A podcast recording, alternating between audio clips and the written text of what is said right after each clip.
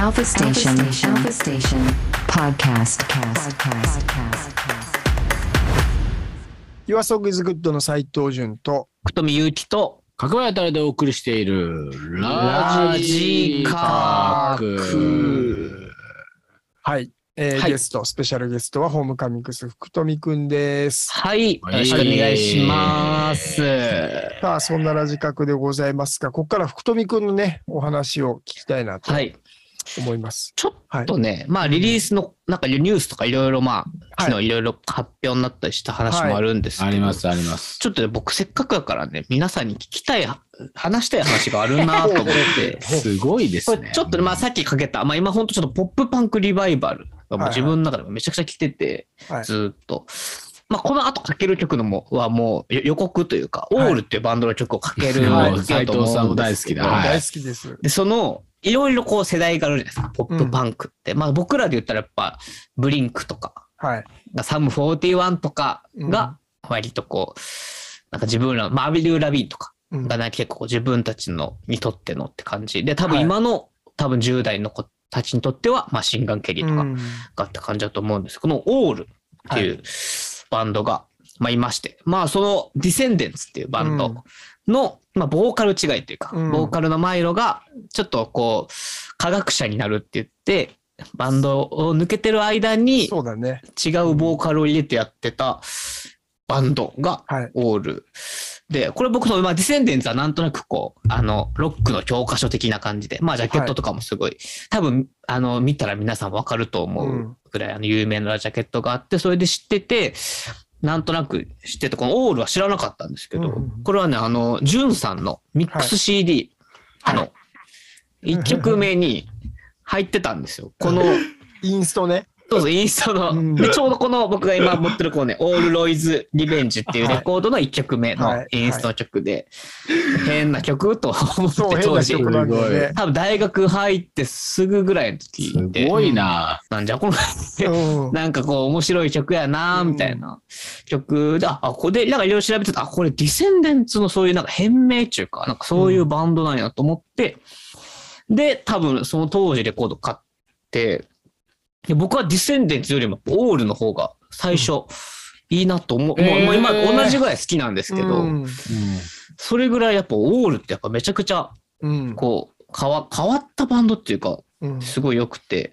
で、最近そういうそのポップパンクの歴史みたいなのをこうなんか、はこう年代とかとこう照らし合わせて聞くようになって、で、で、最近気づいたんですけど、これがね、1989年のアルバムなんですよ。はいうん、あれおかしいなと思って、その、うん、なんとなく僕のイメージでは、その、グリーンデーからスタートしてると思ってたんですよ。何もかもが。その、ルーキーで何もかもがスタートしてる。って勝手に思ってて、なんとなくそのロックの教科書的に。ロッ、あそこから。抜けだな。うん、なんかあそこからポップパンクが始まって、まあハイスタとか。だから90、だ5年とか4年とか3年とかの話なんかなと思ってたんですけど、うん、これ89年なんやと思って、うん、びっくりして。で、多分、ジュンさんって多分これを本当に10代の時に受け止めたってことじゃないですか。オールとかそういう。これは僕僕的には、オール聞いたのは90年代。はい、教えてもらったの。とも、ジョータ君に、友達の。あの、デザイナーのジョータ君、はい自転席の。そその、だからオール、えっとね、オール士官というか、なんかそういうのどういうあれなんやろうと。オールああポップパンクはもっと前からあって、うんうんうん。それこそ、あアメリカのポップパンクってことだよね、多分。まあなんかそう、考え方、ージ福としては富が知。りたいのは。まあバズコックスとかとはちょっと違う歴史と違いうか。いますね。はい確かそれね、にね。その初期パン、イギリスの初期パンとまた違う。まあ、そはいはいの当然、地続きで影響を受けてるだろうけど、うんアメリカの福富くんがイメージしているようなやつは、多分、あれじゃない？やっぱルックアウトレコーズじゃないかな。うん。ううんん。80年代の後半の、それこそその88年とかな、7、8とか、そんぐらいじゃないかな。はいに、あの、アメリカのバークレーってあのね、サンフランシスコの近くのうんイーストベイの、あの、大学がある街、そこにあるインディーレーベル、パンクレーベル、ルックアウトレコーズが相当でかいんじゃないかな。まあそうですよね。まあ、オペレーション IB 初期グリーンで。ううんん。グリーンデーもそこだよね。そこの若手バンド。最初はそうですねんうん。で、クリンプシュラインだよね、なんと言っても。そうですね。うん。15ですね。そしで、て、あのそのうち、の15っていうバンド。アビコ深夜とチンクが常に着てたでしょ。15って書いてる T シャツ。うん。そうそうそう。その辺のレーベルのバンドはみんなそういうサウンドっていうか、もっと荒削りなんだけど、音が、ま、今みたいな、そう整ってない。感じで、すごく荒い、荒削りな音だけど、メロディーがすごくそういう。あの、ポップなメロディーだけど歌詞はすごくパンクな、はいはい。あの、歌詞を歌っている。でそっから何年か経って急にグリーンデーがあんなことになったって感じグリーンデーはその中で若手バンドで、うんうん。それこそクリンプシュラインとかにすごい影響を受けてたババンドじゃないかな。あの、ドキュメンタリーがあるよね。イーストベイうんパンクの。ええだから、イーストベイっていうジャンルっていうかさ。はい、名前がちょっと。と。そうそうそう。ロローカルスタイルみたいなのがあるのかもね。ええイでも、オールとかは、そのまた違うね中でも本当にそういう全然、もうもっとがっちりした音作りだったんだよね。その我々からすると。その、整ってるね。整ってて、いわゆるメロコアに近かった。うんディセンデンツはもっとこうローなとこがあったイメージだけどねそう。だね。あうんそうだね。それ、それと、ごめん、それさっきのオール士官で言うと、うんまた別で、もっと先輩でディセンデンツが最初にあるから。ルックアウトよりももっと前だよね。まあそうですね。ディセンデね、ねそれこそ SST だから、ブラックフラッグとかと。同じハードコアの流 れだからね。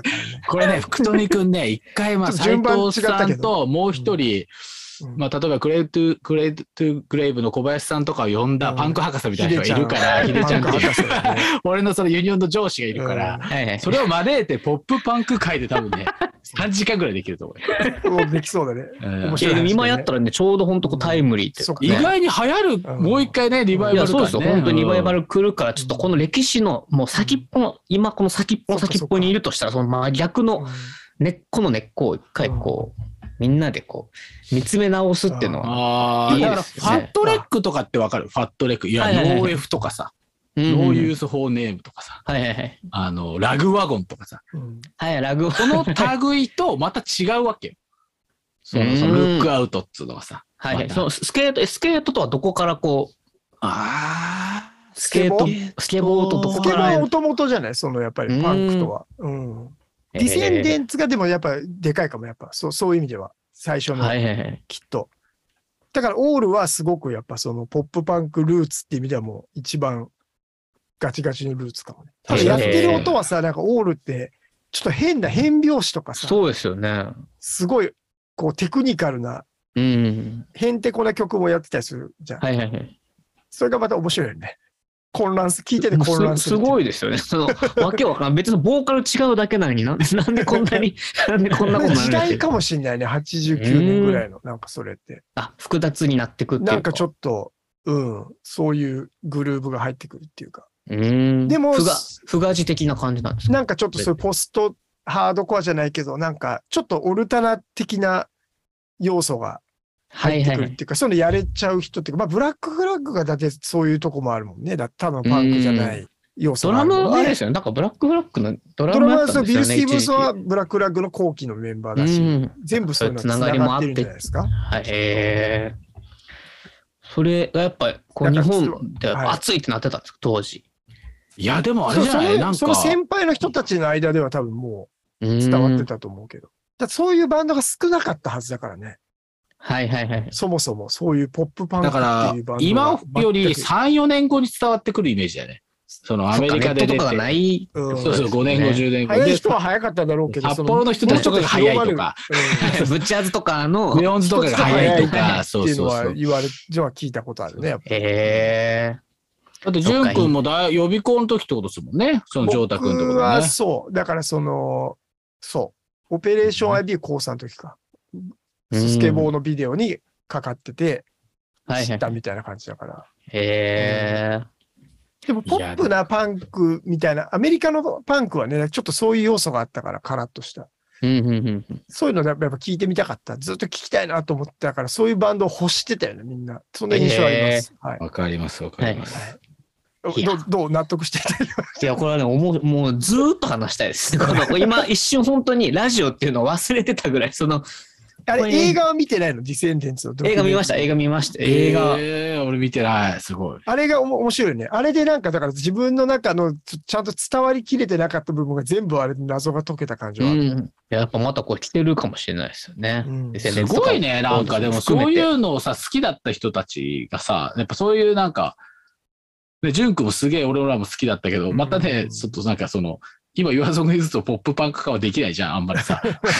いやいやいや、ちょっとね、ありともう久しぶりにこう、ジュンさんがファーってう満金で歌うのを聞いて、で俺ちょ、もう一回そのアクション、アクションね、アクションか。もう一発、その、いやでも、ホムカミのポップパンク化はね、ちょっと可能性はあるよね。僕ねメロディックが。今もう絶賛、なんとかそれを、このまあ間までキャロル・キングとか言ってたのにね、本当もう、ね。もうあの前作の制作の最後の方からもう 思いっきり、何だったんだっていう。面白い。不思議なアルバムになったんですけど。面白い面白い。でもまあなんかアメリカだね、なんかね、アメリカって感じまあアメリカですよねなんともねちょっと言葉足らずですけど。まあ本当にいろんな文化が混ざってるっていうか、多分そういう若者のメンタルヘルスの問題とかを今そういうポップパンク的なものとか、ポップエモ的なのがカバーしてるみたいな、なんかそういう文章を読んだことあったりして、いろいろ。福。富くんのそのビークル好きとかにもまあつながるよね。そう、もう僕ら世代はやっぱりエルレガーデンとかうん。みんな聞いてた世代なんで、それもまた面白いなと思って。各世代にそういういろんなヒーローがいるっていうか。じゃあ、ちょっと長くなってきたんで一曲いけということで、一曲ですねいきましょうか、福富さん、それで。1分の曲なんで、うんじゃあ、はいまあ、散々話しといて、オールって何やねんって答えと思うんで、じゃあ、はいオールの曲聴こうと思います。はいじゃあ、はいオールで、フール。